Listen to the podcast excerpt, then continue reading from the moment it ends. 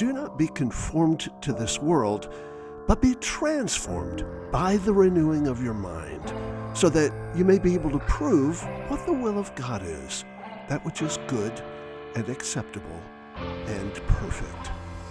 Romans 12 2. This is Resistance and Reformation on the Fight, Laugh, Feast Network. On Christmas Day, in the year 800, in a grand ceremony in Old St. Peter's Basilica, Pope Leo III crowned Charlemagne, king of the Franks, as the emperor of the Romans. For the first time in more than 300 years, the West had both a reigning overlord and a visible demonstration of its cohesive cultural vision. In 476, Odoacer, a German tribal commander who had risen through the ranks of the Roman imperial legions, led a revolt of barbarian soldiers and succeeded in deposing the last Roman emperor, Romulus Augustulus. Historians make much of that date, marking the end of the Roman Empire. At the time, though, no one actually imagined that the empire had ceased to exist. Odoacer had the full support of both the Roman army and the Roman Senate. And of course, it would not have been the first time a military coup had removed one emperor, replacing him with a powerful and ambitious general. Historian Christopher Dawson has identified at least 17 such military coups throughout the long history of the Roman Empire from the assassination of Julius Caesar to the deposition of Romulus.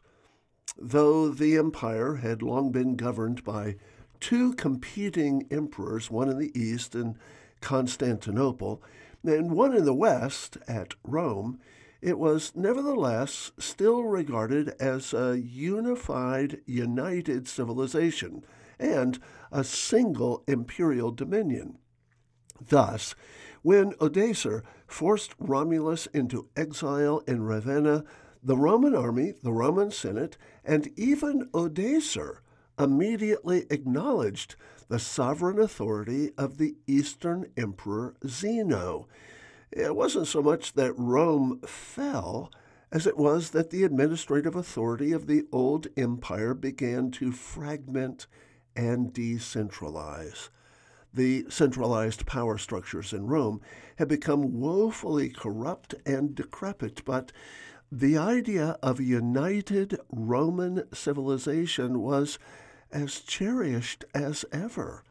Though the Ostrogoths, the Vandals, Franks, Visigoths, Lombards, and Burgundians all set up new kingdoms in the western provinces, they never questioned the abiding significance of the confederated empire. Kingship merely denoted leadership of a clan or a community. Such leaders continued to look to the emperor to grant them titles to both land and authority. They used the emperor's image on their coins. They adopted Roman law throughout their provinces. And they paid fealty to their acknowledged lord in goods, services, and arms. Thus, when Charlemagne was crowned emperor by the Pope, restoring at long last the Western imperial throne, there was less a sense of resurrecting a long lost legacy than of revitalizing a long cherished ideal. Christendom was heralded, cherished, and venerated as a kind of confederated republic with a theoretical unity which could preserve the established hierarchy, maintain the common standard of justice, enforce the bonds of accountability, and prompt the joining of arms together in times of war or crusade. As late as the end of the 16th century, the popular chronicler Jacob Meyer could say, The Christian Republic is a single kingdom a house undivided. The wars which are waged between its subjects are a matter for great shame. Uh, they should not in truth be called wars, but rather base sedition. Thus, according to Christopher Dawson, when Pope Leo invested the title and the authority of the Western Empire upon Charlemagne, much of the Christian West was able to recognize the occasion as a long awaited renewal of an ancient and cherished ideal. Charlemagne's sons, uh, Pippin and Louis, were given portions of the empire to rule as co regents.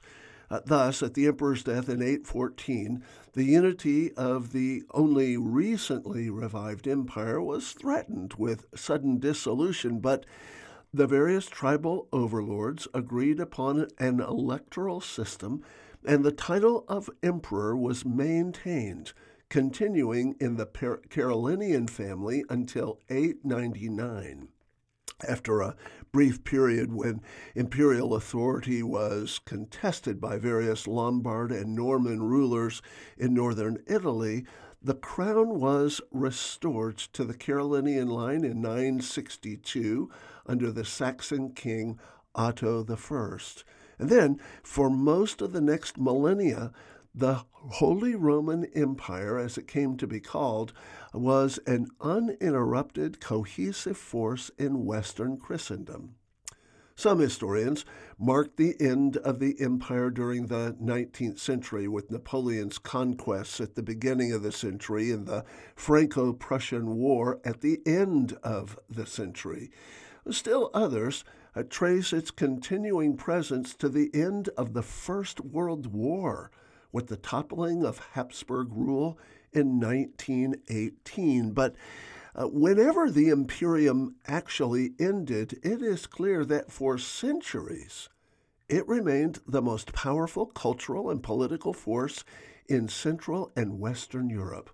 Noble electors would call upon the dynasty of the Carolingians and their successors, the Hohenstaufens and the Habsburgs, to somehow hold together their decentralized, crazy quilt of kingdoms, principalities, duchies, counties, prince bishoprics, and those free city states. And for the most part, they did.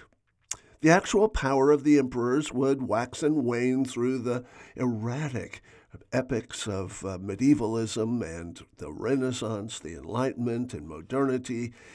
Uh, for the lands of Eastern Europe, however, the looming presence of a powerful Holy Roman Empire encroaching upon it from the west, matched by the looming presence of a powerful Russian Empire encroaching upon it from the east, meant that its history was largely defined by what Polish historian Heinrich Sienkiewicz has called the great Janus like resolve of the Poles and the Czechs, of the Bulgarians and the Lithuanians, of all the peoples caught between the vice grip of two ravenous imperial appetites. According to an ancient Roman myth, Janus was a two faced God of both beginnings and endings, of passages and transitions, of time past and future.